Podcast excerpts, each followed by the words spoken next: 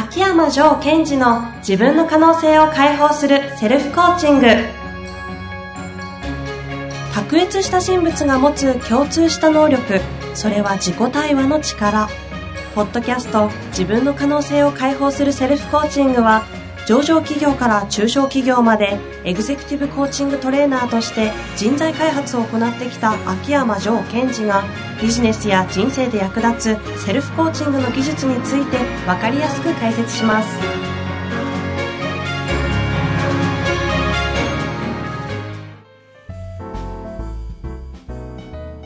こんにちは遠藤和樹です。秋山城賢治の自分の可能性を解放するセルフコーチング。城さん本日もよろしくお願いいたします。はいよろしくお願いします。さあ今日も質問が来ておりますのでご紹介してまいります。はい。では読みます。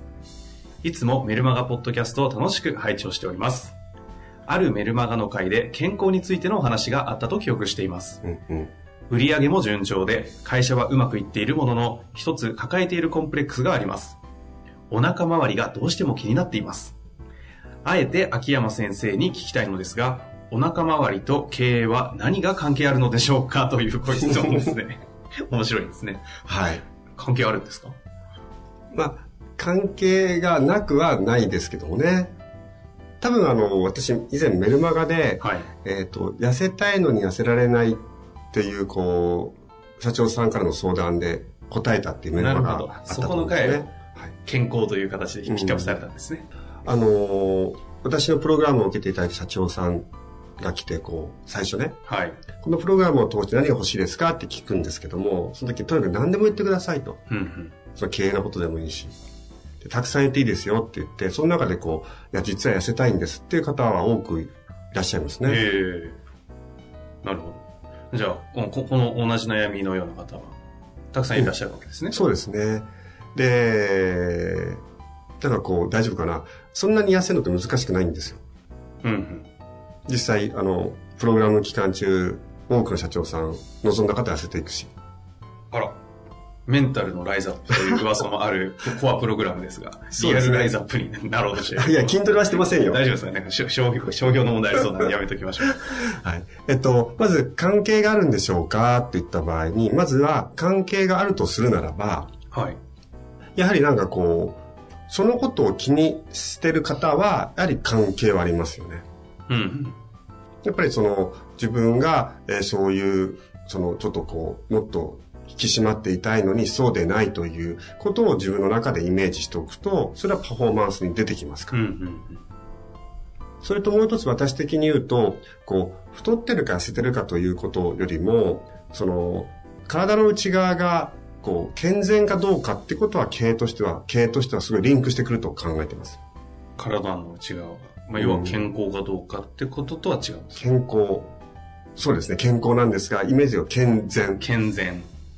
それは、いわゆる科学的、医学的に健全って話よりも自分の意識においてっていう話。えーどどういう感じなんですか？あーあとね、巡りがいいか、滞ってるかっていう感覚ですね、体の中が。やっぱり私は全て巡ってるか滞ってるかっていうのの捉え方をするんですね。それは体の内側もそうだし、組織もそうだし顧客との関係も、なんかこう巡りが起きてるのか、滞ってるのかっていうのはすごい重視します。えーっと、そういうことを考えても、こう、なんとなく体の内側の巡りがいい。例えば、えー血液がちゃんと循環してるとか、リンパ管がちゃんと、ね、リンパ液がちゃんと循環してるとか、うんそういうことは重要な気がします。うん。うん。で、多分、その、自分のそのお腹周りを気にしてる方っていうのは、なんかどっかで分かってるんですよ。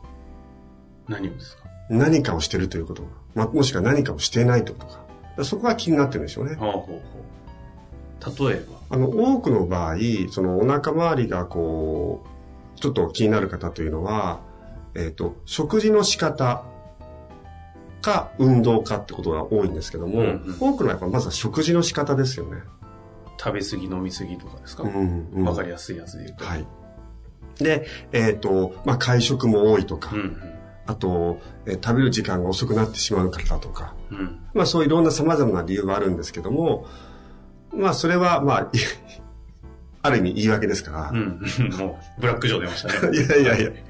で、何かというと、その、自分の心地よさを外的なものからたくさん取り入れてるんですよ。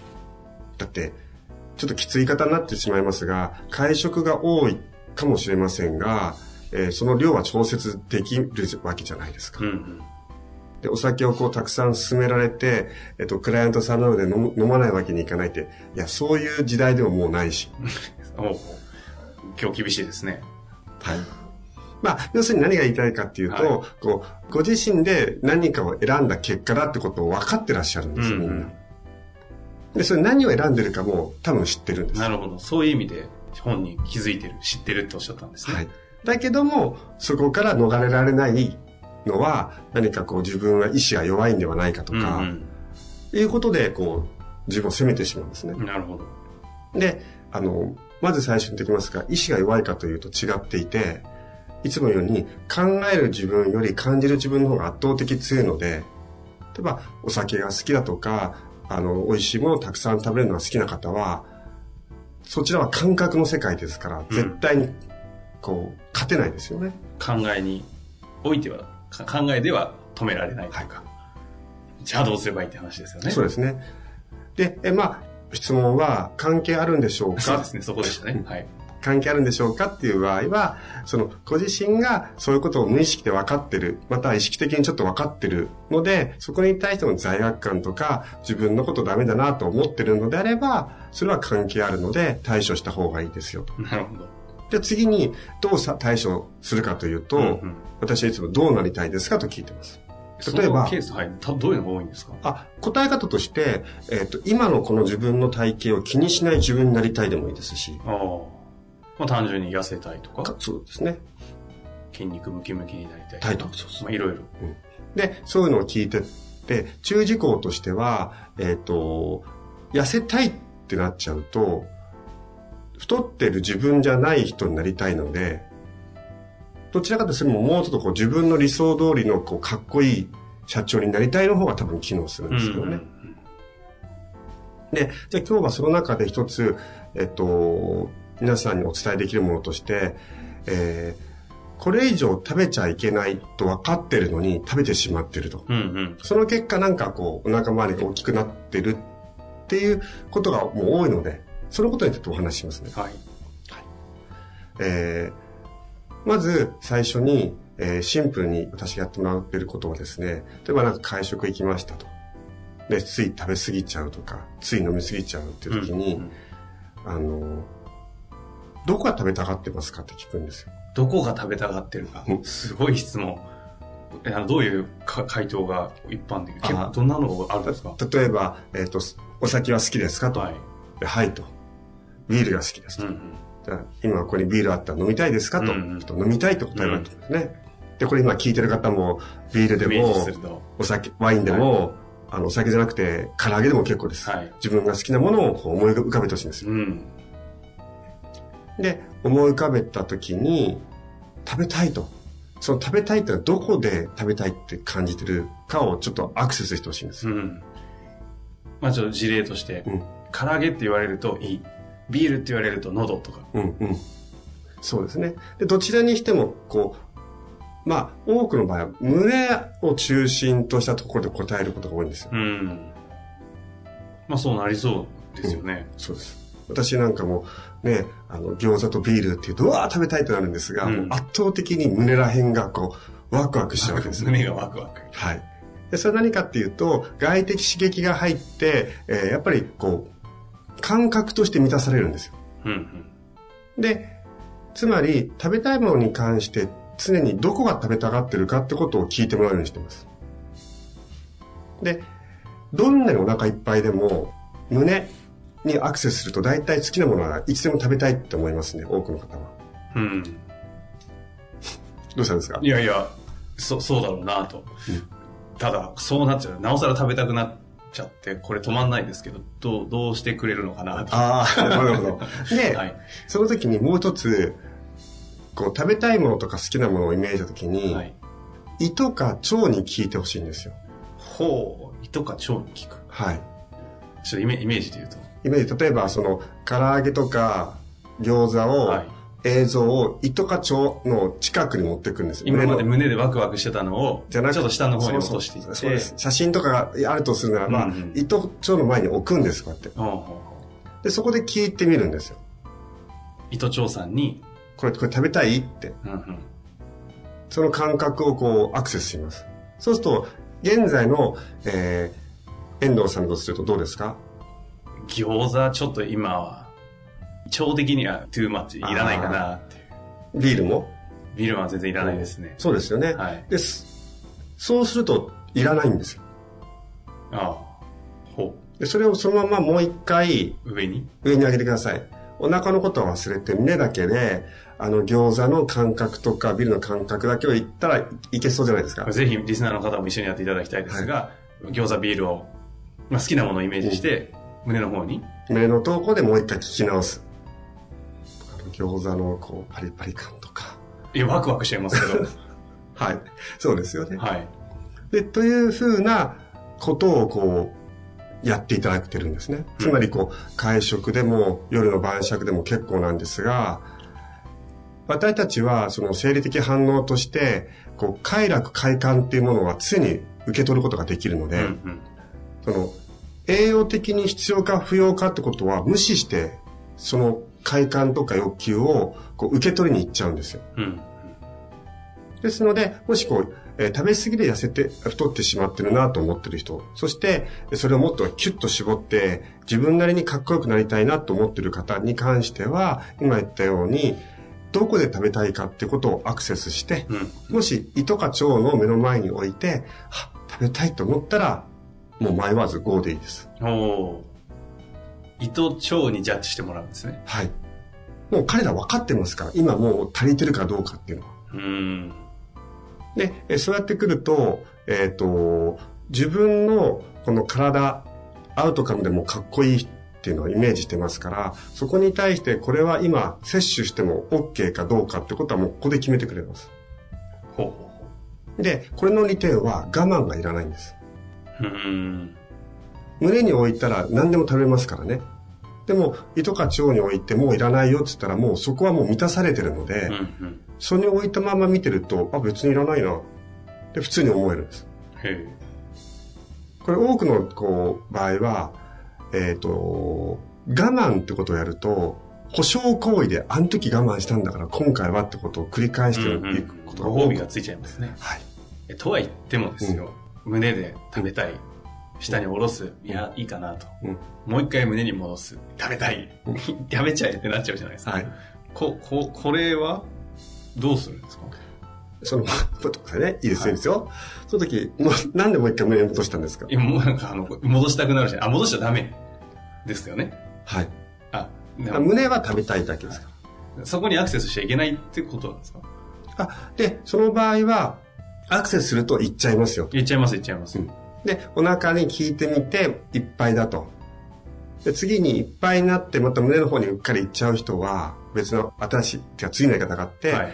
じゃあもう一回餃子とビールをお腹の前に置いて食べたいっつって、今どんな感じ？糸腸は食べたくないです。どんな感じで食べたくないですか？張ってる感じ？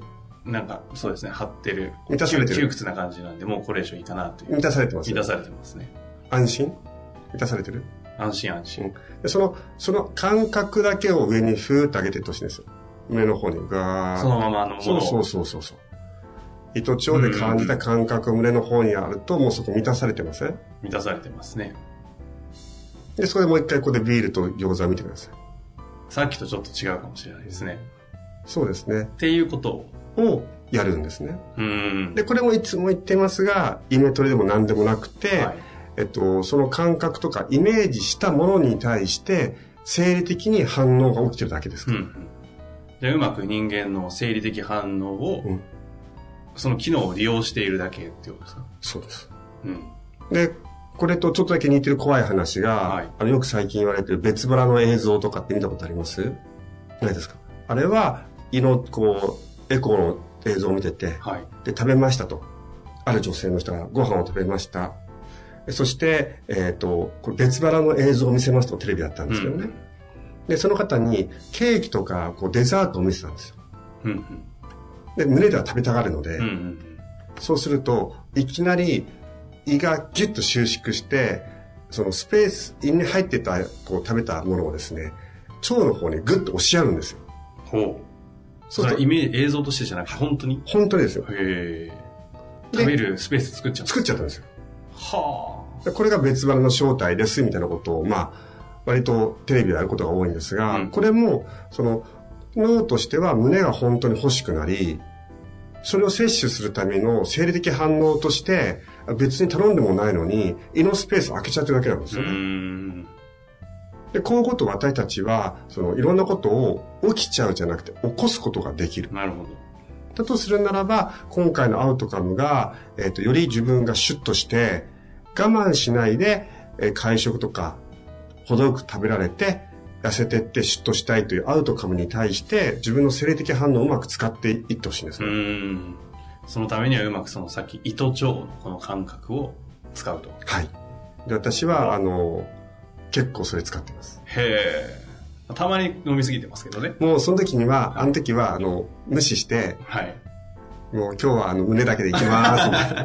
そんな状態でもあると。はい。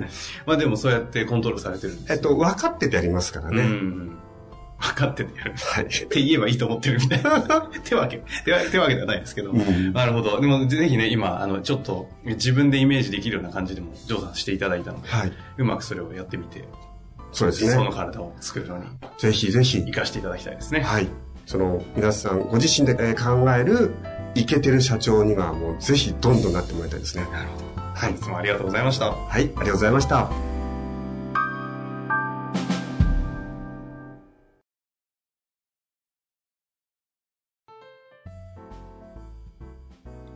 本日の番組はいかがでしたか？番組では秋山城賢治への質問を受け付けております。ウェブ検索で秋山城と入力し、検索結果に出てくるオフィシャルウェブサイトにアクセス。その中のポッドキャストのバナーから質問フォームにご入力ください。また、オフィシャルウェブサイトでは無料メルマガも配信中です。ぜひ遊びに来てくださいね。